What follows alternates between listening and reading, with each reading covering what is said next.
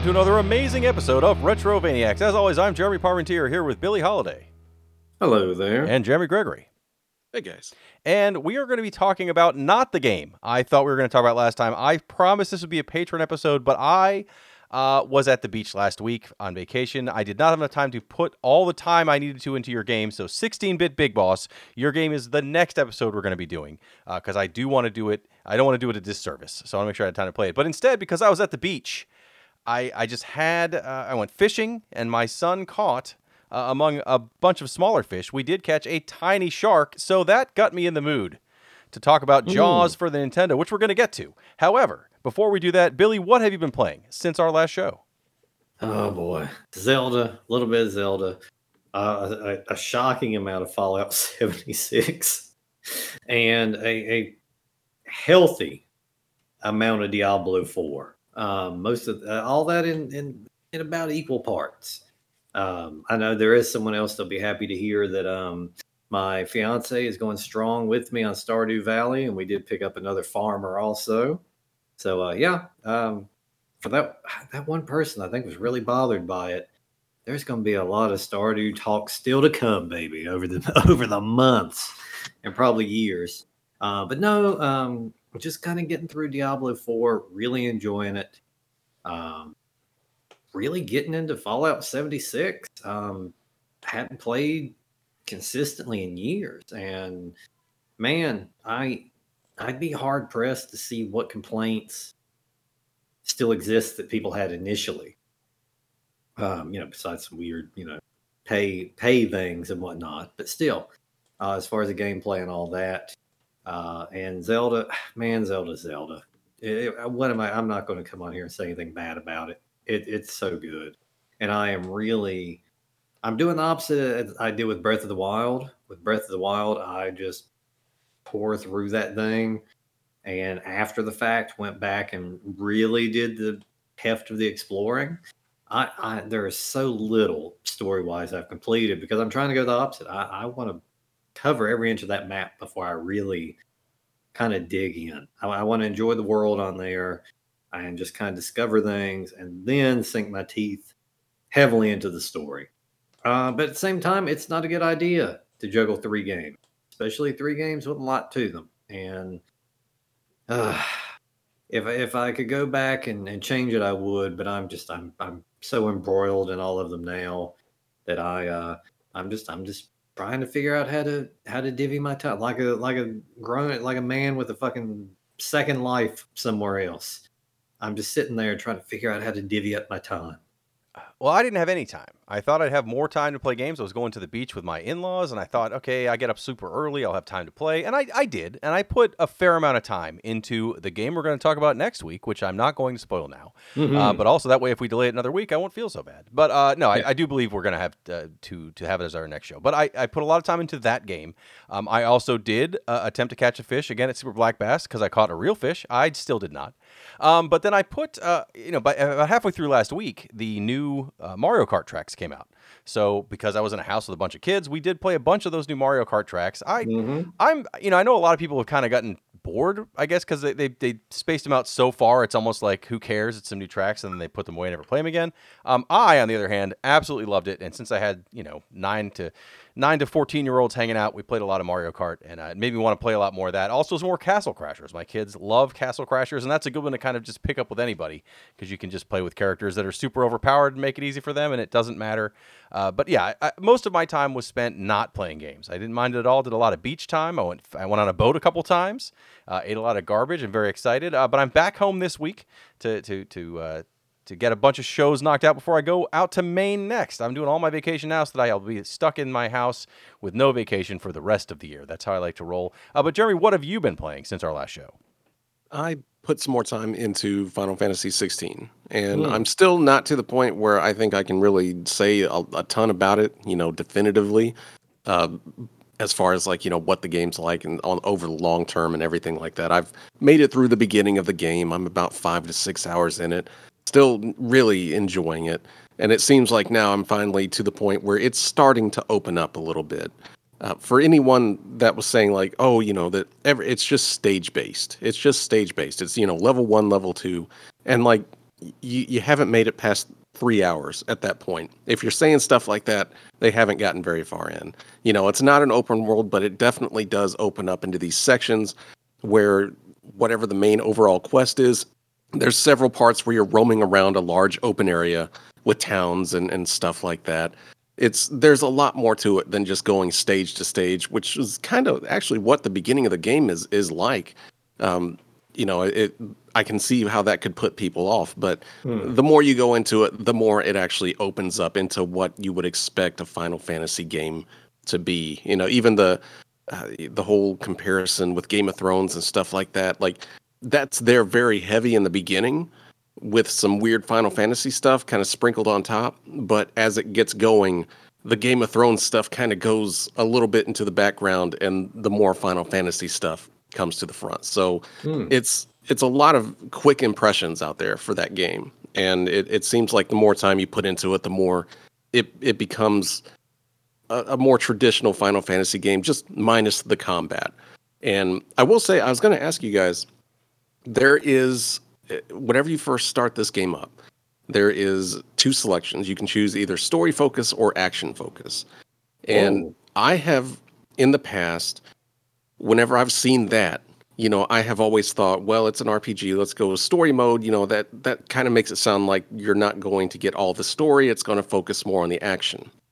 But what it does is gives you basically uh, three, three or four accessories right from the start, Hmm. and one of them is like auto evade, so you can just dodge, you know, without having to do anything on your own.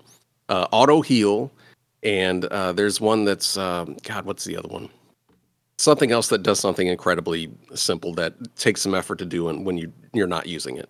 It essentially makes it so that you can literally just press the square button over and over and over again and win the game. you don't you don't even really have to move. It's kind of crazy like how how easy they make it in that. And I don't know if a lot of people are starting up like that and not noticing how easy that stuff is actually making the game because I played Damn. with that stuff on there for a good 3 hours. And I was like, "Man, this just like this is just a I'm not doing anything. Like there's there's not really anything here." And then I took those stuff that stuff off and I was like, "Oh, wait. Here's the game now." You know, this is what it, how it expects you to play it. So, like I I don't know if you guys would you know play it that way is that anything that you'd be interested because I'm, I'm not exaggerating when i say you can literally just press the square button and beat the entire game Yeah, that's uh, I, that, that's not what I would have assumed from that. um, yeah, I I would have went into that just thinking I would you know miss key parts of the story. Maybe they cut down on some scenes or something. But no, I mean it's it's it's that is so strangely worded.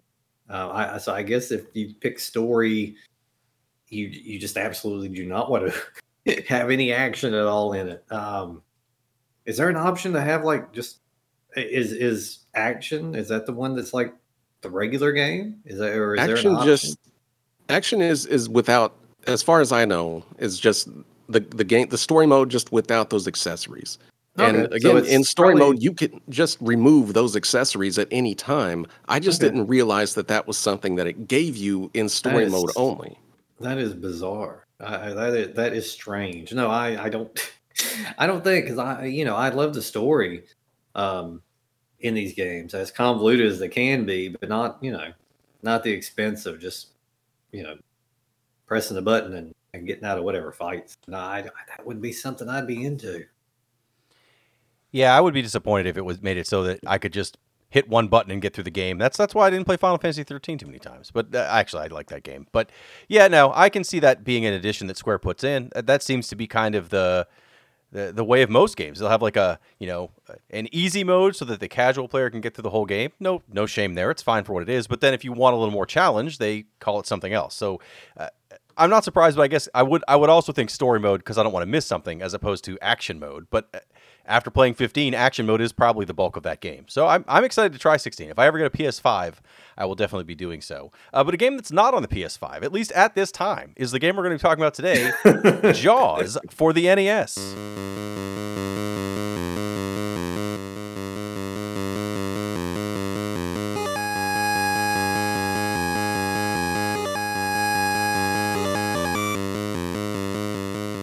Yeah, don't hold your breath. Don't hold your breath on that one. um, I man, this game, this game. Um, I, you know, anybody that played it, uh, you know, probably already let out a groan. Uh, you know, may have may have cursed under their breath. Uh, but man, I will preface this. Um, I'll I'll tell you what I thought about it when I was younger. I won't show my hand yet for this. Uh, when I was younger, I picked this game. This is one of those games I bought just based on the. It's Jaws. Uh, we were a big horror movie house. It's it's all my parents watched. I you know I I knew all about Jaws the film.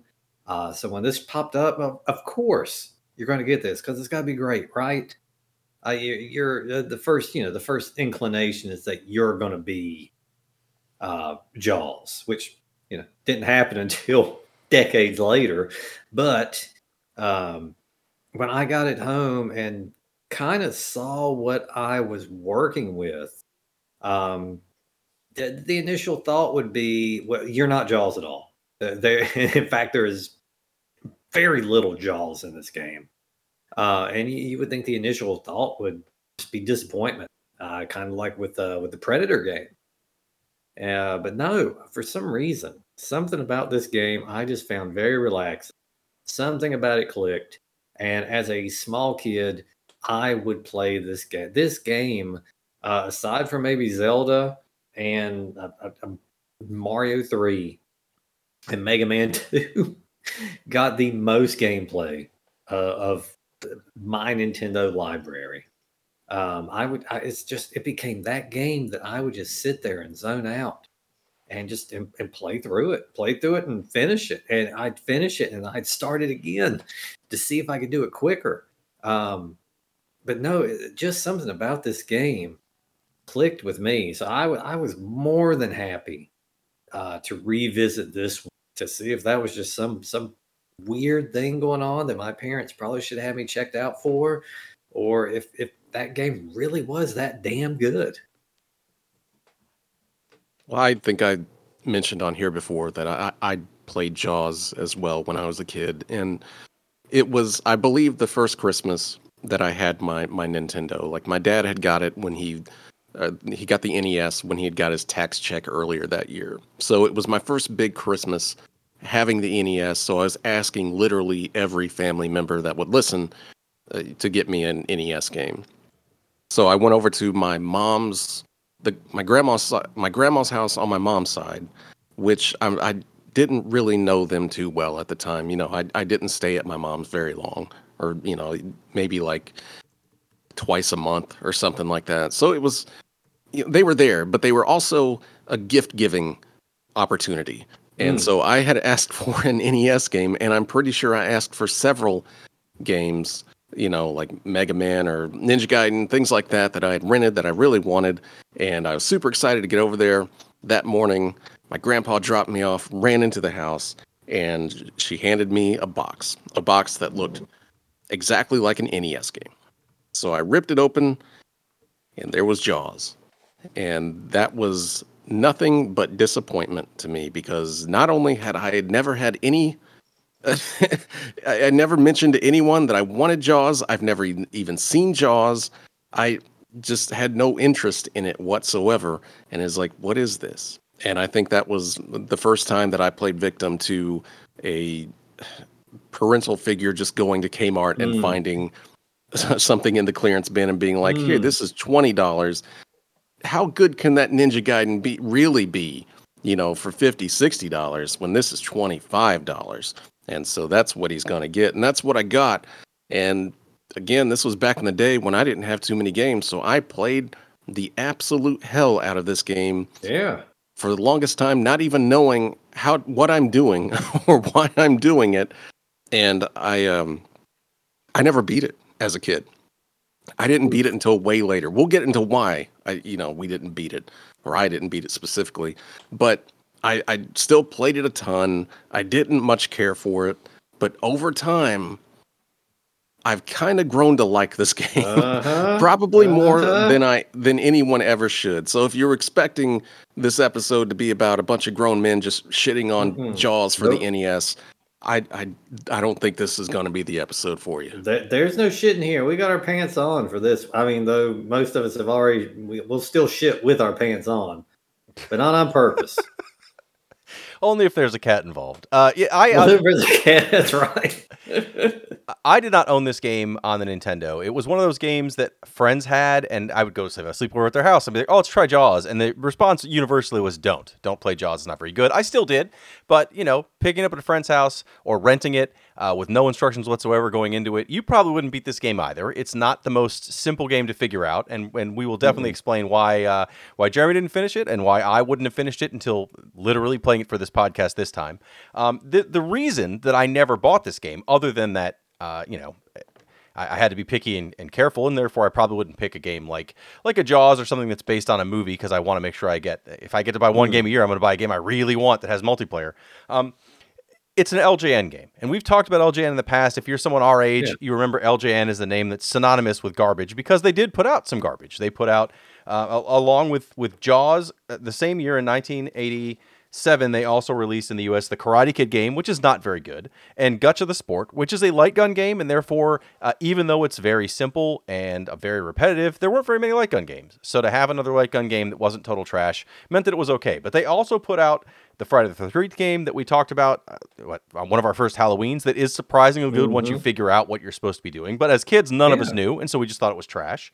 They did the Back to the Future games that were trash. They did Bill and Ted's Excellent Video Game Adventure, which I've never played, but I saw it in Nintendo Power and thought, I, "There's no way I'm buying this game." And they put out the worst, one of the worst games that on the NES all, overall, not just in my opinion, but it- it's a fact. The X Men, Uncanny X Men game was LJN, which was an absolute trash fest, and I'm surprised we haven't really covered that. So Jaws, as a kid, I didn't like. I didn't understand it.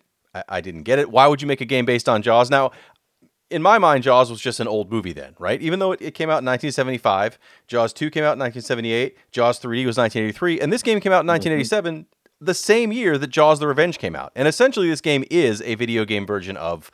If you're going to tie it to any Jaws movie, Jaws the Revenge, because it's also Yeah. you know based in the Bahamas, like that movie is. It has the same box art more or less that the movie poster was, uh, and and it it I don't want to say it follows the plot of the movie, but it, at least it's in the same spot and it has Jaws in it. So we're going to take that. We're going to take that as as being based on on Jaws: The Revenge. Now, this game was developed by Westone. Uh, who would go on to be all the Wonder Boy games? That was that was like their claim to fame. This was one of their earliest games. Uh, they aren't even credited on the game because they were all very disappointed with it. And actually, uh, LJN had contracted with Atlus because Atlus made tons of bad games before they became the, the company they are now. And Atlus even was like, "No, we're going to subcontract this out. We don't want to do it." Uh, that, that's fascinating only because it's another example of how in the like even in the NES days, which I consider it's not the earliest days of console games. This definitely happened with Atari and and, uh, and television and stuff. But this was another situation where companies just contract out to whoever. No one got credited for any games. It's impossible to figure out who made stuff. Uh, but in this case, it was figured out. This was Westone, uh, who again would go on to do the Wonder Boy games and pretend they never ever made this uh, because they did it much like the ET game. They did it very quickly. They weren't given a lot of time. They, they this, the company did want to get this out to correspond with Jaws: The Revenge, so they they built this very quickly, and it feels like a very late Atari game where like we talked about some of those Atari games where they have, you know, once you have the instruction book in front of you, you can really see what it does like, oh, this does a lot more than you thought. But just picking it up and playing it, you're never going to figure out the point of the game. This is very similar. So uh, as, as Billy mentioned, you're not Jaws in this game. You're just a guy trying to stop Jaws. You're on your fishing boat. So the game starts with you on this like overworld map where you see your boat and you're just sailing around from what looks like a an anchor, which is a port, uh, and you're just walk wandering around. Eventually, uh, it will say like you hit something, and or Jaws attacks. One of the you hit something or or Jaws attacks you, and you switch to a side view uh, underwater section, right? You're on your boat at 1st and then you will go out as a little diver. And if you're not attacking Jaws, if you just hit something, then you're going out using your spear gun to fight fish and jellyfish. All you're doing there is killing them to get shells that will drop. Uh, when you when you get shells, they pick them up. There's a shell counter at the bottom, so they have to have some importance. Uh, you can also get stars, which give you just straight points, uh, or you can get uh, these orange crabs that will fall out of the out of the jellyfish or the fish, uh, and they will give you speed. They make your diver move a little bit faster. At first, you don't notice it. But Once you get a couple of them, you really are flying around that pretty well, uh, for better or worse. Much like any game where you got to speed up, you can probably overdo it. But normally, you get two or three of those, you feel pretty good. You can outmaneuver almost any fish, And as long as you don't touch any of those fish, after you kill so Mhm. many, it will go back to the overworld screen where you're on your boat, and you sail around again aimlessly until again it says you hit something or Jaws attacks you. Now, if Jaws attacks you, it goes to the same kind of screen, but Jaws will immediately come after your boat. Once he hits your boat, which is inevitable, he has to hit your boat, it will switch to the diver, and then you spend the next several minutes just dodging a very, very slow moving Jaws back and forth across the bottom of the screen while you try to shoot him until eventually he sails, he, you know, he goes away. As a kid, this is as far as I ever got. I would finally get Jaws to show up somehow. I would, uh, I would try to take him on. Uh, you'd never do enough damage to him. You could stab him all day uh, at the start of the game, and you'll do like three points of damage. He has a life bar at the bottom that has like 15 or 20 lines. Uh, you'll get two or three lines gone, and then he'll he'll swim away. And if you get him to come back, he'll have full life again, and you'll get two or three lines down, and he swims away. So I, I as a kid, I didn't have the patience. I didn't own this game, so I didn't have the time to really dig into it. And at a friend's house, it's like as soon as I have it once, you're like, yeah, you're right. I didn't want to play this. Let's play anything else. I'm not a big fan. Uh, is that kind of where you got with this too, Jeremy, or, or was was there another reason that you couldn't finish this game earlier? I I eventually figured because of how much I played the damn game. I eventually figured it out. Um, but you know, it, it's it's just it's puzzling. It is it is a very puzzling game whenever you first turn it on. You know, you're just kind of out in the open water. You hit something, you're underwater, you're collecting shells and stuff like that, and you don't really know why you're doing anything. And back then, I wasn't used to that in a game. Like I was used to Mario and, and other games where you you have a clear goal as to what you're doing and why you're doing it. Jaws doesn't give you any idea what the hell you're supposed to be doing. Why is Jaws invincible? Why is he already coming at me? You know, what, what do I need to do? What is anything in this this game? And you just kind of have to figure it out. And eventually I did. The the real thing that I couldn't figure out was how to actually beat Jaws in the final section, Yeah. which I will say is the worst part Oh, of the man. game. And, and I've done it many a time. Not to skip ahead, I've done it many a time. And when we come to time to discussing it, I can't really tell you what to do. Uh, uh, just get lucky, uh, basically. But no, um, I this must have been one of those that I read the instructions kind of kind of thorough because it it may seem that you're getting these random encounters aimlessly throughout. You know, you get you get shells as you go along. Um, you want to collect those fuckers. You want to collect as many of those as you can because there are two ports in the game. One where you start off, another one, you know, over on the other side of the map. Kind of, it's not a large map. Uh, this, it's it's a very small map actually. Uh, from that port, you can go down a little bit, then you can kind of do a little loop around the other port, and that's that's what you're working with. Um, but you you want the kind of like grinding in, in an RPG, you want those random encounters to pop up uh, and, and get more shells, and then you pull into the opposite port and you get an upgrade. Um, whether it's damage, whether it's a, a radar that tells you when Jaws is nearby, the the first God two thirds of this, besides the Jaws section at the end, is just essentially that's your method of leveling up is collecting those shells and you know heading into port and and picking up whatever whatever you get from there. And it it eventually gets it to where you you get a little bit of advantage. You're not just a diver every time you go in. Sometimes you start with a, a little ship that has some pretty damn hard hitting rapid fire cannonballs that come out of it. Uh, it's it's it's just one of those things where once you figure out what the loop is and what you're trying to do, um, it makes sense, but it doesn't mean you're going to enjoy it because it is. I, this may be one of the earliest instances of a grind I had at a game. Uh, it's a little more action packed because it does vary. Um, as far as the water levels go, there, I mean, there's like two different ones. There's one where there's plenty of room. There's two where it's a little more shallow. Uh, that one's dangerous as hell because you do not have a lot of time to react to enemies, and your diver is not the quickest, uh, the quickest moving character in the world. Does all right, but uh, on that one where there's not a lot of notice, yeah, that one can be a little dodgy. Um, but essentially, what you're doing is just is just powering it up, powering it up, powering yourself up, and you're to go from dreading that Jaws encounter to looking for it. Because every time Jaws pops up, he has a life bar. And if the first time you face him, you can wail on him all day and you might knock a bar, and I mean one bar out of like 30 off that life bar. Uh, but you'll find after many trips into port, you're you're starting to wear that bar down.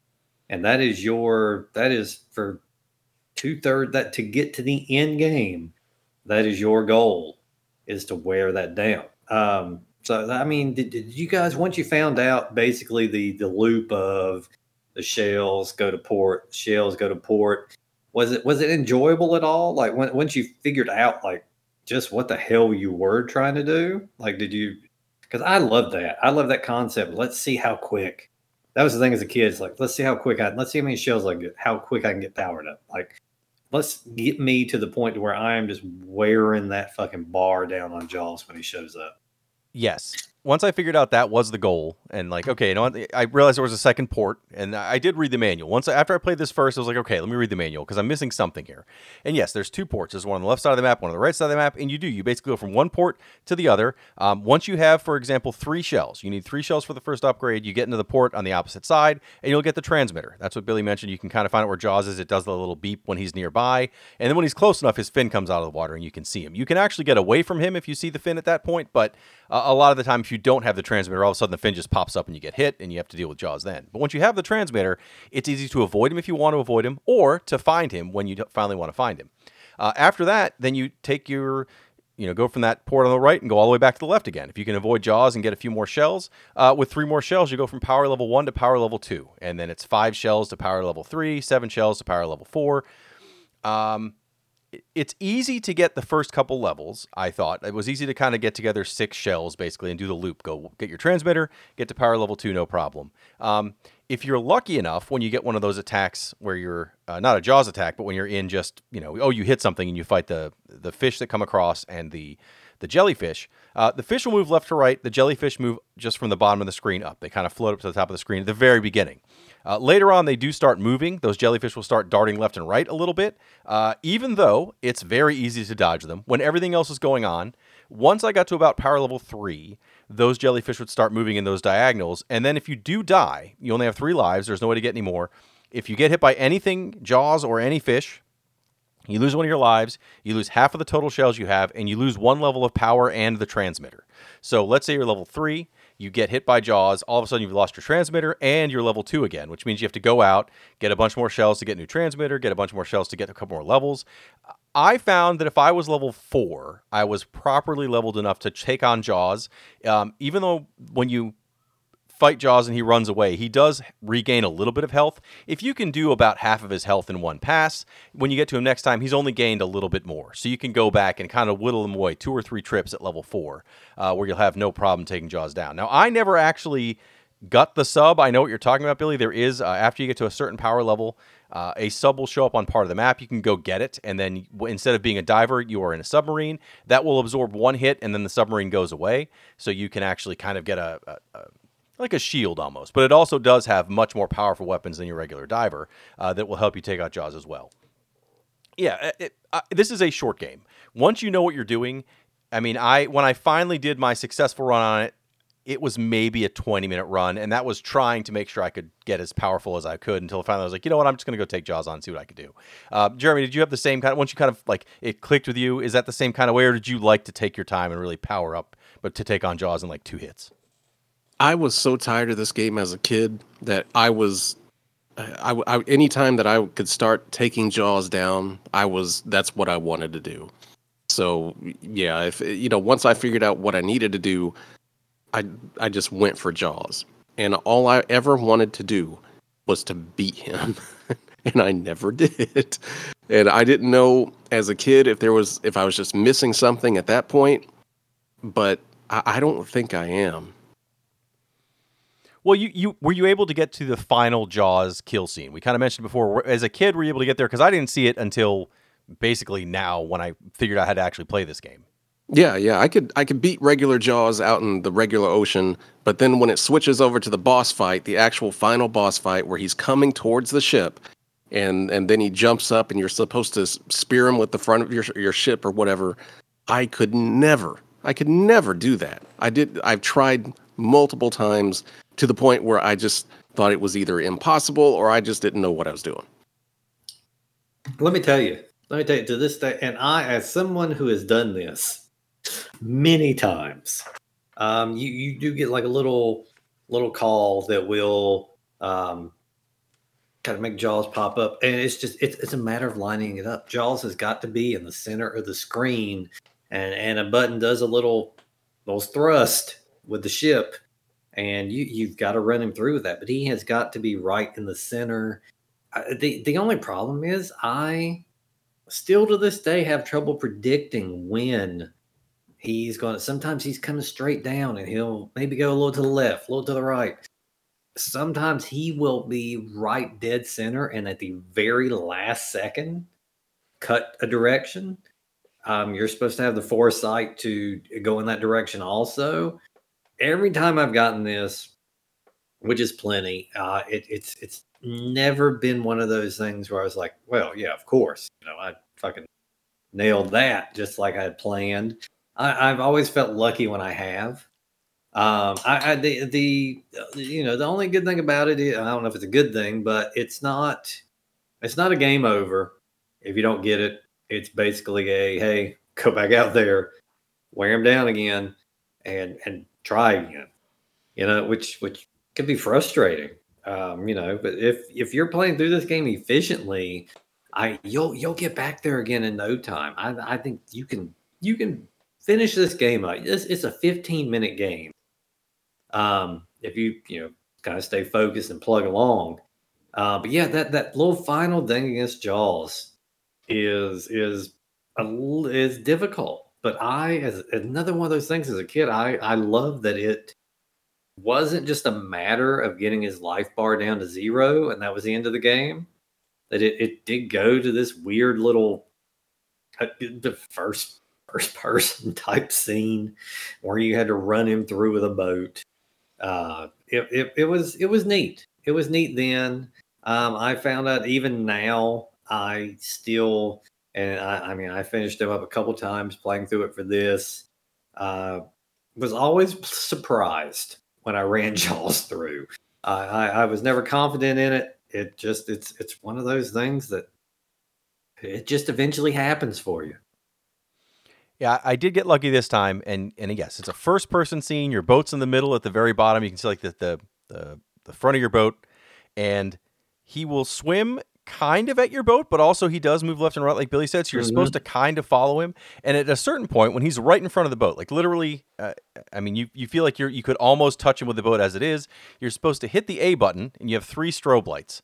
Uh, every time you hit mm-hmm. a strobe light, he will jump in the air, and then but he jumps directly up. So it's not like he jumps and will move in a direction. Like yeah. wherever he is, he jumps. But if you're not, you can't move to where he is. So he he stays relative to the front of your boat when he jumps up. Basically, uh, it makes it very awkward. So if he's not right in front of your boat, if you hit A when he's not in front of your boat, you'll never hit him. But if he's right in the middle, right in front of your boat, and literally as close to the screen as he could get, and then you hit that B button, your boat will jam forward and stab Jaws in the heart, instantly killing him.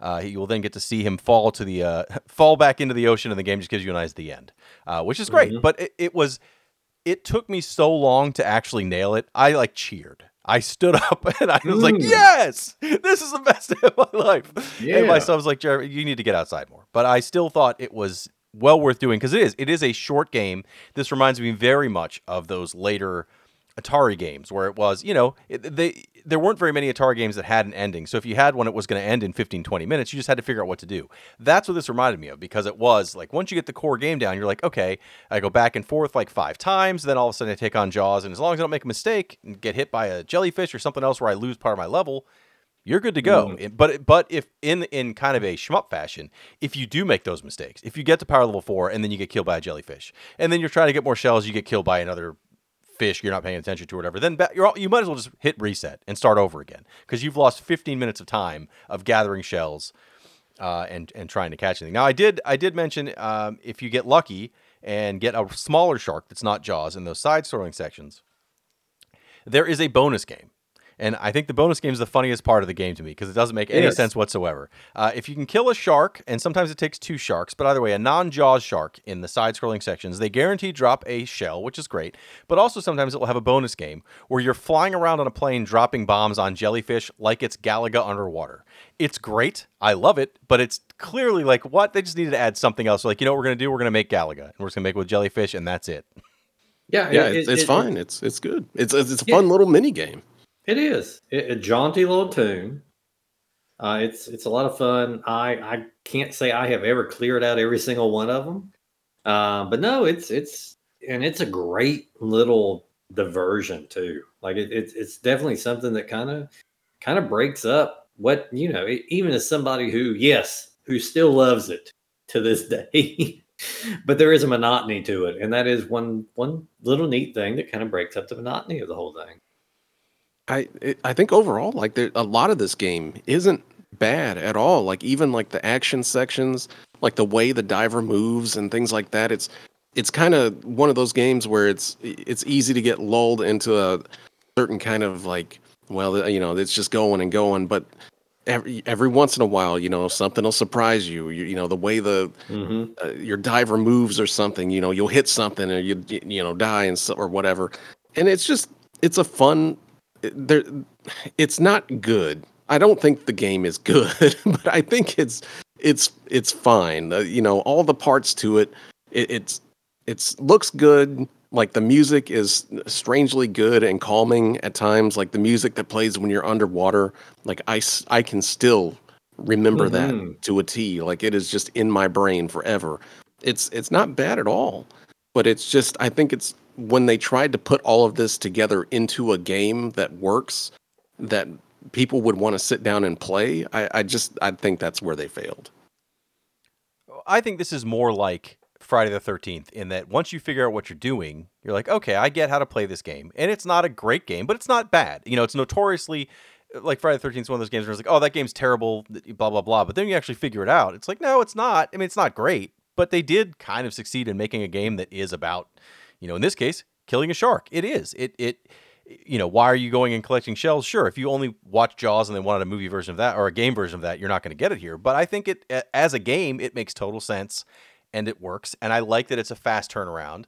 Um, again, it's a very early NES game. If this would have come out eh, towards the end of the system, it would be inexcusably simple and not not worth mentioning at all. But it's not it's not bad. This is an LJN game that I think is worth checking out, but is not good either. It's it's not as bad as it, as, Oh, as it gets no, the word for it, but I do enjoy it. Now that I know what to play it, now I know now that I know how to play it and finish it, I, I do like it. Now, how often will I ever play this again? I probably won't unless I'm trying to show somebody how easy it is to finish Jaws, but you know, it was neat to figure it out and again, I did feel like I accomplished something when I finally took that shark down. Yeah. Oh, yeah. It, it's definitely one of the. Uh, I, I I think for my NES game playing days, it was one of the better feeling accomplishments because yeah, you you you've earned that one. But I I am glad to to hear uh, we're we're kind of three out of three. I think we feel about the same way that it's it's it's not a good game by far, but it does its thing, and it does it all right. Um, it is one of those I look back on fondly, and I was really happy to see. I'm still, I, I still enjoy. I will play. I will be playing this again one day. On down the line, I guarantee you, there's going to be a, a really bored night, and I, I am going to throw jo- Jaws on again just to play through. Uh, probably fail at killing Jaws the first time around, but eventually I'll get him again because it is I, I think it is definitely one of the more enjoyable 15 20 minute loops you can spend uh, playing a playing an old Nintendo game that, that's not very demanding and there's not a lot of story. The world's not at stake. Uh, that you know there's no princess to rescue. It's just you know your your desire to kill this fucking shark and that is that's the game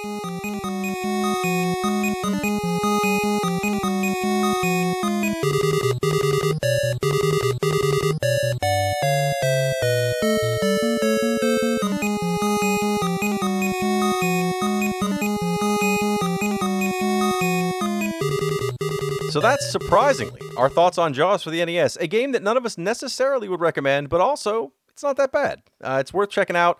Uh, again, if you're if you're trying to play through the NES library, you're definitely going to play worse games than Jaws. Uh, I feel bad that we didn't do the patrons request. So I do want to say again, 16-bit uh, Big Boss, we will be covering your game next episode. I wanted to make sure I could play it enough uh, and so, if you want us to cover your game, like we're going to do next episode for the 16-bit Big Boss, the best way to do that is to join our Patreon. Uh, you can there force us to cover your game, but also you get bonus episodes of this podcast. You get three per month. We're at over 100 bonus shows. You sign up, you immediately get access to all those shows, plus all the other new ones that come out. And you can find the link to that Patreon either in the description for this podcast or at retrovania.net. There's also links to our social media pages, everything Retrovaniacs, but at the very bottom of this page is a question form, and you can fill out any question you want.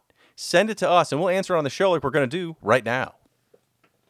That's right, boys and girls. And today we're starting off with Fully Pooted, and he's wanting to know hmm. about your kids. Great. Jesus.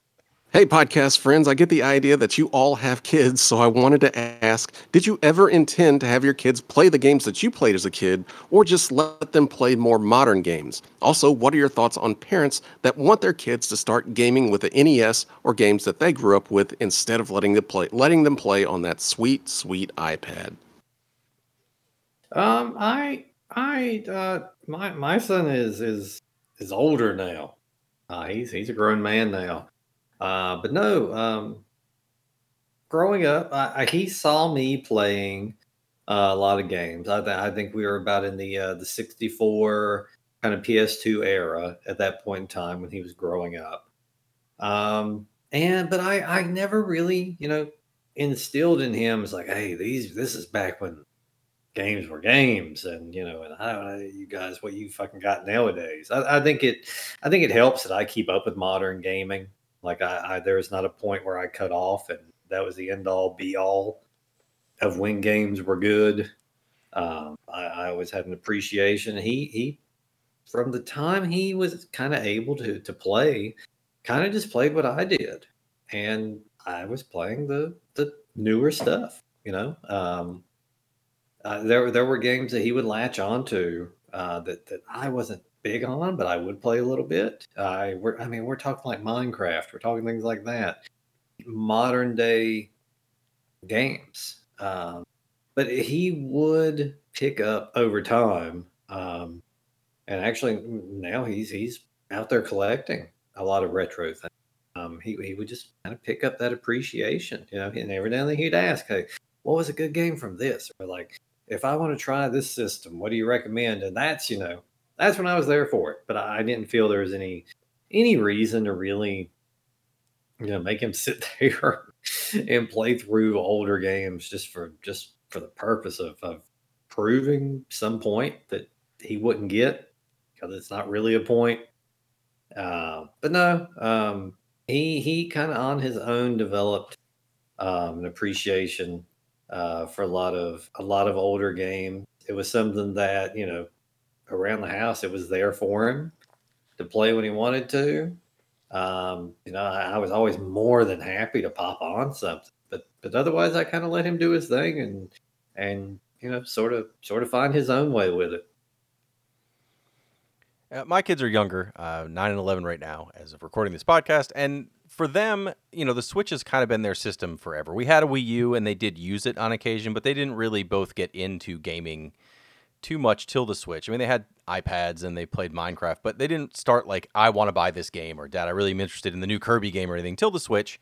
Uh, and kind of because I have the Switch Online service and they do see me playing these older games and stuff. Mm-hmm. They've they have tried classic Mario's. They've tried like my son, my youngest son right now is playing through Mario 64 on his own. He just thought he saw it on the the N64 game list uh, on the Switch and was like, I want to try this. And after the first level, he's like, Oh, I see. And now he's playing through it and is really enjoying it. So I think it's cool when they find something like that, that they want to try, but I'm not forcing them to try any of it. I mean, there have been games we cover for the podcast. I'm like, I got to have him try this to see if, if it even makes any sense to him. But otherwise, I'm not like, no, you have to play these NES games because that's how men play games. I, I don't, you know, whatever. Mm-hmm. He he wants to play Mario Odyssey or Sonic Frontier. Great, that's that's more his speed. They like current games. I still play current games like Billy, so I think that's that does help kind of get them into the hobby. But I haven't forced them to play. Honestly, I tried to keep them away from games for a long time, um, but it's just impossible, especially with COVID uh, previously and everyone locked in their house for a year and a half. Uh, I was like, you know what we're to do? We're to play a lot of video games. So now they're just hooked. But uh, yeah, I, I think it's cool if they if they want to try these things, but I'm not forcing them to play older stuff at all. I, there's all the the modern benefits of games and all the modern like conveniences. Uh, I don't think they have the patience to go back and play something that, that doesn't have save states, doesn't have not save states, doesn't have auto saves, doesn't have uh, the ability to, to, to, save your progress and come back later or put it to sleep mode. Uh, if I was like, no, you spent eight hours playing, you know, Guardian Legend, you don't have a choice. That's what it is. There's no chance they're going to do it. Well, I don't have kids, so I can't say what I do. I, you know, I definitely would not sit there and make them play Jaws. Let's say, you know, that's mm. just uh, you just don't do that. I don't know. Like that I've seen people say things like this and it's worrying. Like don't don't do that to your kids. Let it's I, I was talking to my brother about it not too long ago and it's like you sit them down and you put Mario on one screen and Fortnite on the other. What would we have chosen when we were kids right. if we mm. had that? You know, we would have went with Fortnite. you know, no contest. You know, that would have been amazing. And it, they're going to go with Fortnite now. You know, it's it's just let them play what they want, and like Billy said, let them kind of discover it if they want to.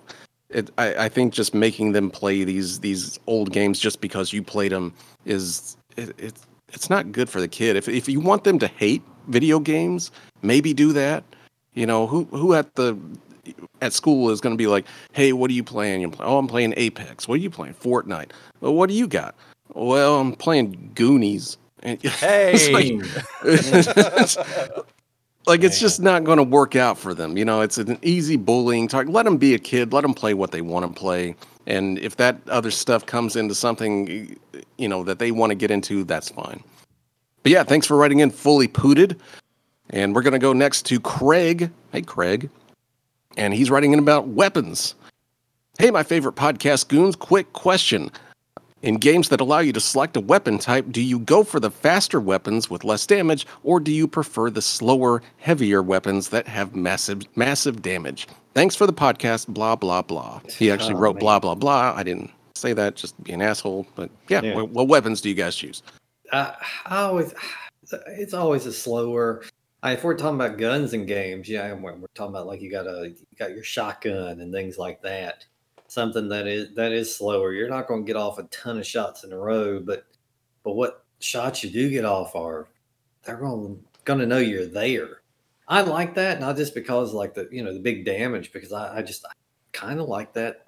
I like that strategy of just kind of making sure, and that's the case in a lot of games with a, a, a slow weapon that it's hard. Is that you've got to you've got to get yourself in a position where kind of every shot counts. It's a lot less just kind of blind uh, usage of the weapon and, and a little more strategizing. So I, it kind of just leans into how I like to play a lot of a lot of different games.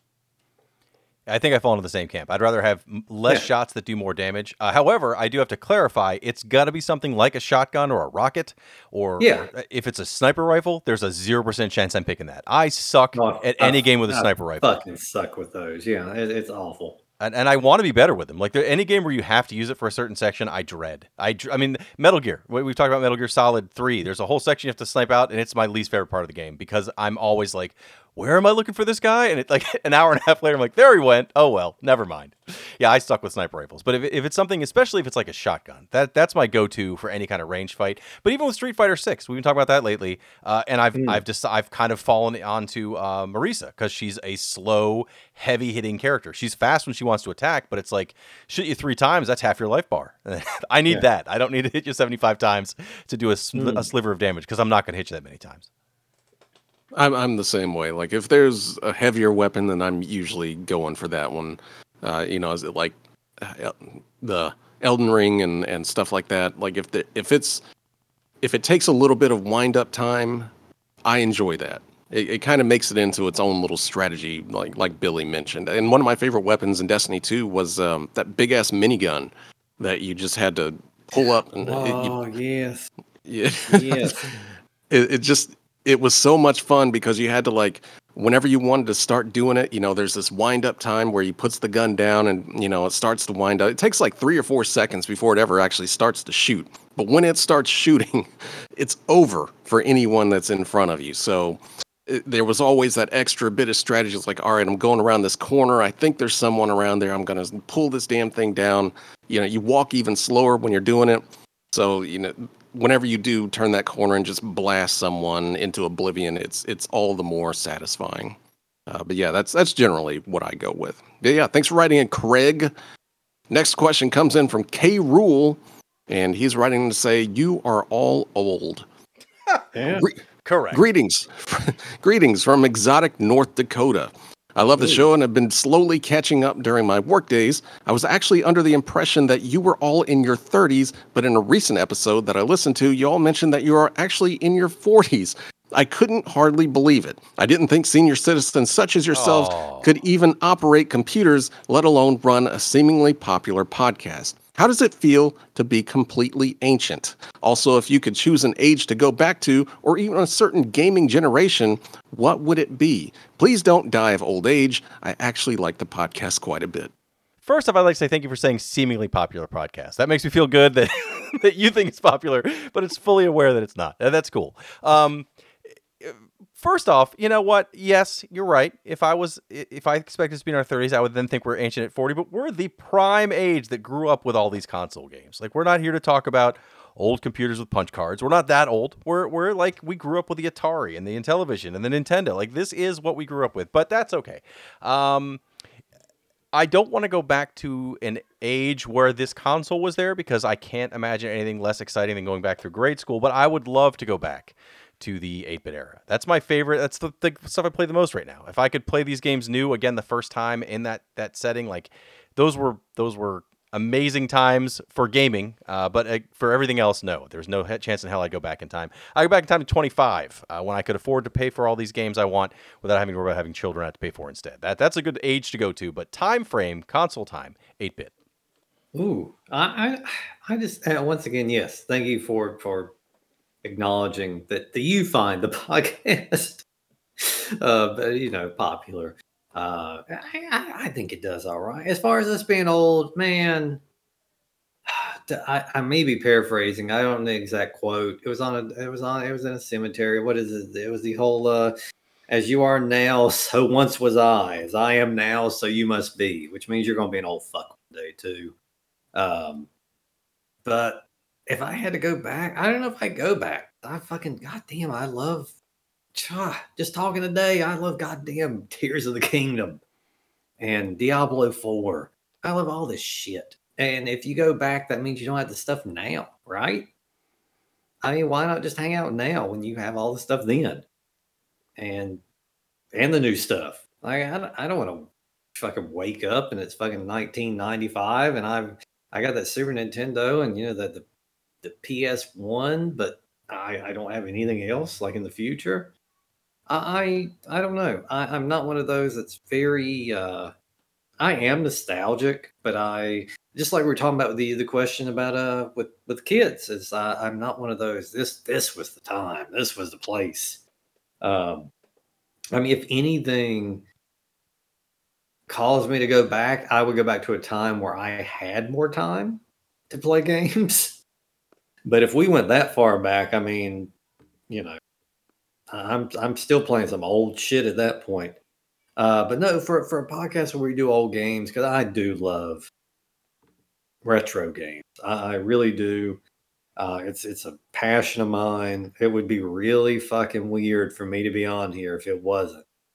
Uh, but no, I just I, I I appreciate what I have now too. I, I wouldn't want to kind of buttonhole myself in by by heading on back and, and missing out on these these modern day luxuries.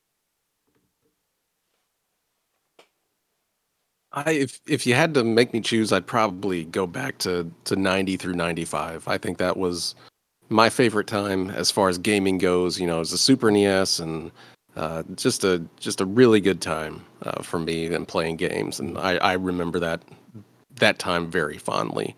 Um, but I, I was going to ask you, like, what we we aren't old, like it's it, it, I feel like this is something that the internet has done over the years because I'm pretty sure I remember a couple of decades ago, like being in your 40s was kind of, you were still middle age in the prime of your life. You know, you were still like a good 20 years away from ordering ordering off the the senior citizens menu at Denny's. You know, it's Mm-hmm. it, it seems like uh, from 2005 on, like the ages that are considered old have been pushed down dramatically. And I don't know why. I don't know if that's just because of the internet and, you know, who's on the internet because it really feels like, you know, from 15 to 25, that's that's young. And after 25, then you're kind of getting into middle age there. And if you're over 40, then you're basically a senior citizen. Hmm. and uh, you know i it, it's it's just weird. I don't know. There i don't i don't feel like i'm that old. I'm getting on porn sites now i'm getting granny porn ads. Like oh man, i don't even i'm into those some are, weird shit sometimes usually those are usually based on what you watch. now i was gonna say like you you know you think that's what i watch. I don't i'm into some weird shit but i don't like granny porn. It's just based on my age i guess. And it's just like every time i see it i'm just like god damn it i'm not that old. So Hmm. I, I don't i don't know what's going on. Well, I, I would say uh, in the gaming community, I do feel like uh, we're a little old, but in the uh, the punk rock playing out in bands community, I'm four billion years old, and so this I don't feel so old doing this. Uh, do I feel old uh, playing at a uh, arguable house show with a bunch of 18 year olds? I certainly do, and uh, I can't say I haven't done that in the last five years. So I'd much rather be slightly old on this podcast. yeah it's it's just i'm i'm fine with how old i am but it's just weird that i'm thought of as, as being that old you know it's it's like god damn i'm not ancient yet still got a little ways to go uh, but yeah who wrote this uh, k rule fuck you next question comes in from hogballs hogballs fears nuts aplenty and oh uh, Jesus, oh, God have mercy on our souls here. And he's wanting to talk about the Game Genie. Yo, dudes, my 12 year old son has taken a liking to all things retro. He now owns my old NES console, my old Super NES console, and he recently got delivered an original first gen Game Boy. And he, Yeah. I hope he listened to that question before here just a few minutes ago.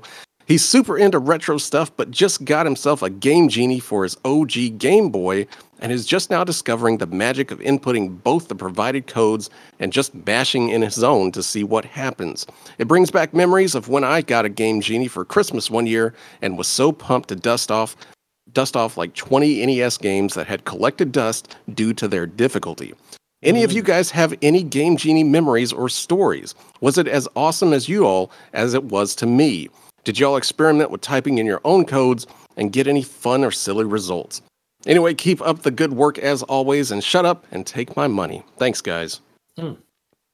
um, I, well, I'm glad Hogballs Junior is is enjoying all that. Um, but uh, only Game Genie I had was the um, I, I think the original, the NES uh, Game Genie, and yeah, I I would oftentimes just just put bullshit in there. Never got anything out of it. Um, but I, I it was it was great. Um, I just I remember using it. I think on Punch Out uh, to where you you you wouldn't lose any stamina, like when you got hit or when you blocked. Um, I that I didn't even beat Mike Tyson with that. It- uh, I, I, I was game genie free when I did that. I'll have you know. Um, but no, and there was another one. I think the one that I I that really that's I only remember really two besides just the kind of generic, you know, infinite lives, things like that. Uh, yeah, that that uh, most games had, to be honest, uh, and vulnerability. I think a lot of them had. Yeah. Uh, I- one I remember being a real game changer, even though I remember it fucked things up more often than not, was uh, Zelda 2. There was a Game Genie code I put in where you could walk over basically any part of the train. Like you could walk through the mountains. You walk over the over the water um, to get the areas. Otherwise, you would have to go through a cave to get to, or you have to do this to get through. Um, and I, that, that was a double edged sword because it was kind of neat. Sometimes it paid off, but sometimes you would get just stuck. Also, uh, so yeah, it was it was kind of one of those things where you, not only did you use the code, but you kind of had to know how to use the code and where you could go. And that was only done by trial and error. And there was a lot of restarting the game. Uh, so yeah, that that it was neat to be able to do that, but it, it, maybe wasn't the most useful. But it was one of those that really stood out to me. Otherwise, I did. It was just a really generic. You know, if if a game had an infinite life code, I'd put it in. Things like that. Uh, but no, loved, loved, loved the game Genie.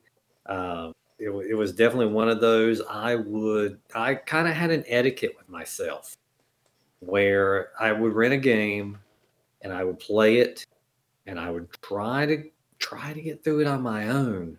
But if it if we were down to like, all right, this game's got to go back this afternoon. Like, all right, let's pop the game genie in and let's see the ending to this damn game. Basically, let's do let's kick in the infinite lives. Let's finish this thing. Uh, that's what I did most of the time. Yeah, that's exactly. I didn't have a Game Genie at, for anything, but I had plenty of friends with Game Genies for the Nintendo. I don't think I ever tried the Game Boy or Genesis Game Genie or no, was it never. Ultimate Game Replay or whatever the thing was for PlayStation. Uh, I do. Uh, we use it just to see the end of games we couldn't beat. A lot of the yeah. time, it was invincibility. Um, I do remember using it for Mike Tyson's Punch Out. It's the first time I ever saw somebody, you know, beat Mike Tyson was with that code. But it, you know, what's the challenge? So it was always like, yeah, it's neat to see where the game is, but it still felt like cheating. So I didn't ever have one. No shame in having one, but I, I just didn't have one. And I do remember there were a lot of codes, even some of the ones that came with the book, that would cause the game to glitch out uh, or go a little crazy, especially if you banged in your own your own codes. Like just nothing good ever happened from that in my experience. Um, but it was neat to do it. But it was always one of those like, yeah, that's cool. Let's try to really play the game now. And then after getting frustrated for a couple hours, just put in invincibility. Let's see the end. Let's do that. Mm-hmm. The only the only reason I ever ended up with one was I had this Super NES Game Genie. And that was because you could change the blood in or the sweat in oh, Mortal Kombat yeah. to, to red. And so you could sort of have blood in the Super NES version of Mortal Kombat. It wasn't very impressive. It was just a literal palette swap, and you know it did cause issue with with other things in the game.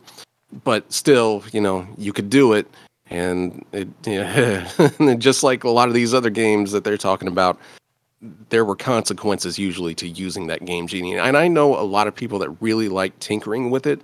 They liked breaking the games and seeing what they could and couldn't get away with and I think that's really the best thing I can say about the Game Genie was it was there for people that really enjoyed that kind of tinkering. You know, there really wasn't any way to edit games and stuff like that back then. You know, we were still a ways away from having personal computers where we can just, you know, load up a hex editor or whatever and do whatever the hell we want. But yeah, that was really about the only way that you could really screw around with the game's code back then. And I, for that, I, I think the Game Genie was was more than worth it. I was just never that person, and you know, it's it still amazes me to this day that people really got into that so much where they could really get down into it and be like, all right, I can change this for you. Like I know exactly what to put in to, to change this part of the game or, or make you invincible. It's going to break the rest of the game, but I can do this. And that was always impressive. But yeah, thanks for writing in hog balls, fears, nuts, oh plenty. My God. Next question comes in from Plain Mech, and I should have read this question about a month ago. It's about the creepiest fishing game. Hey guys, just wondering if any of you, especially Billy, have had the chance to play the game Dredge. I just bought it. I just bought it on Steam, and it's one of the best fishing games I think I've ever played. Oh, Not too often you find a game that has something relaxing like fishing mixed in with creepy Lovecraftian vibes. Highly recommended. Man, uh, yeah, yeah. I I played it, played it very thoroughly. I think I picked that one. I think I had that one finished within a week of picking it up. It was it was such an enjoyable game. It's supposed to have DLC coming. Um, I, I think including some story DLC. So I'm kind of I'm kind of hanging out, waiting for that. But yeah, um, I I played through. Um, intended to catch every damn fish there was and do all the side quests. As it stands, I I think I knocked out all the side quests, but one or two. Plenty of fish left to catch, but I really enjoyed the game. Uh, it, it, was done really well. Uh, great atmosphere to it. Uh, great fishing mechanics. Yeah, I, I, that was uh, definitely one of the the better gaming experiences I had this year.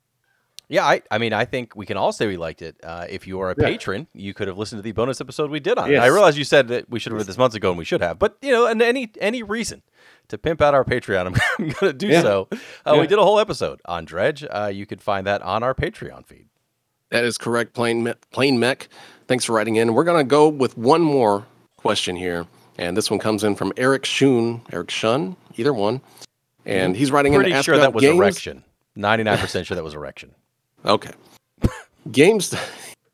No, God not damn it, our- you're right. Not our, li- not our You're fuck- listeners. Come on, Man. No. No. I didn't even write this one in. Oh my god.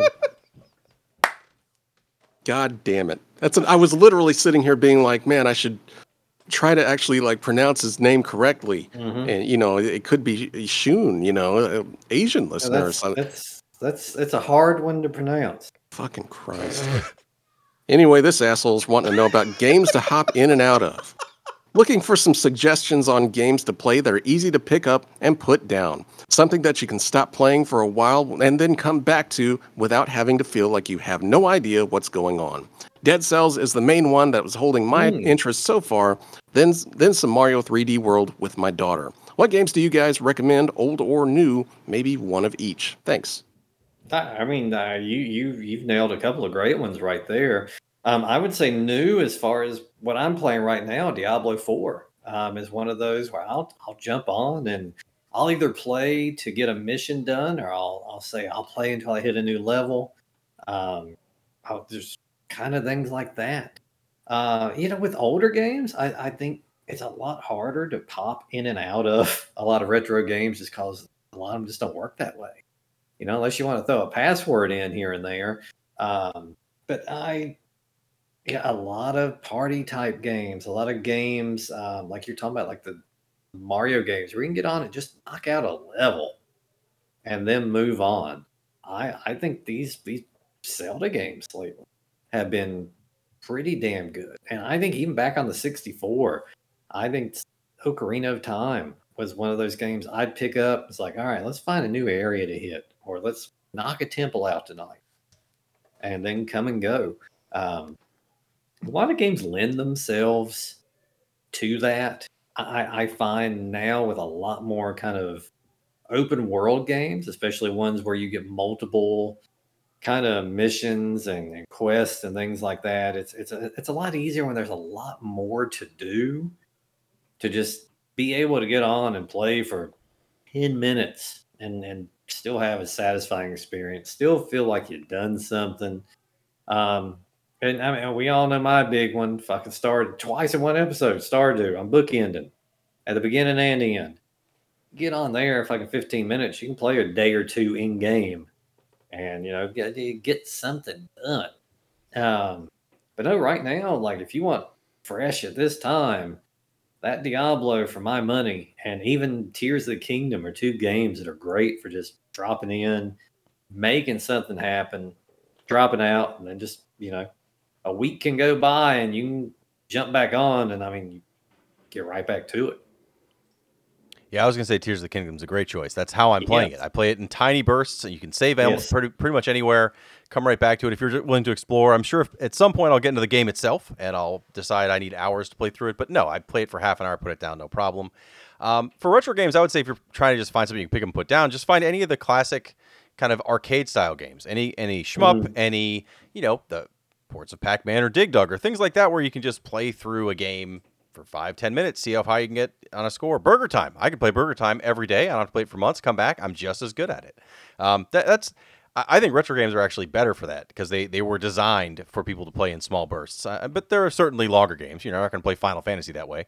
But most classic games, Jaws, like we talked about today. I mean, I, again, I don't know if I'd recommend it specifically, but if you like it, it's a 15 minute game. No problem there. But uh, otherwise, for new games, yeah, Mario 3D World you just mentioned, that's a great one. I'm playing through that actually again right now with my younger son who loves that game. Uh, and you can, I mean, you can play two or three levels, or you can play one level and just say I'm done right now and try to get all the little hidden things in each level. It's a great pick up and put down game. Same with Mario Odyssey. So yeah, stick with Mario, the classic games, Tales, uh, Tears of the Kingdom, or or pretty much any arcade style classic game. Uh, one of my f- favorite like recent games to just kind of pop in and out of is is Vampire Survivors uh, for the Xbox Oh. and PC. Like that is so much fun just to get in there and, and play like 15, 20 minutes and you you feel like you've accomplished something. You know, it's it's addictive.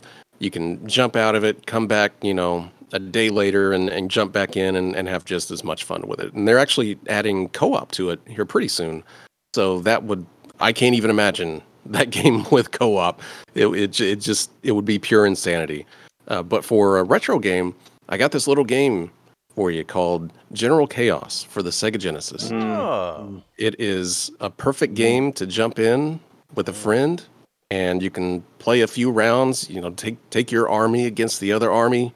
It's uh, it, the rounds don't last too long. You don't really know what's even going on, and you know, at the end of it, something happens. Somebody wins, and you're all better off for it. So Does, I, does anybody really win? I, no, but still, it's a fun time, and it's it's one of those games that I always enjoyed renting as a kid, especially to play with my cousin. I know we make fun of it a lot on here, but god damn it, it was it was my go-to for the Sega Genesis for a long time. If if people were going to be over for the weekend, um, but yeah, thanks for writing in, Eric. Uh, I think that's going to do it for questions this time. If you want to fucking write a stupid ass name to trip me up on, send it over to retrovania.net, scroll it all the way down, and send it away. And by God, we'll eventually read it, even if it's months late, like these are currently. But uh, yeah, thanks for everyone for writing in.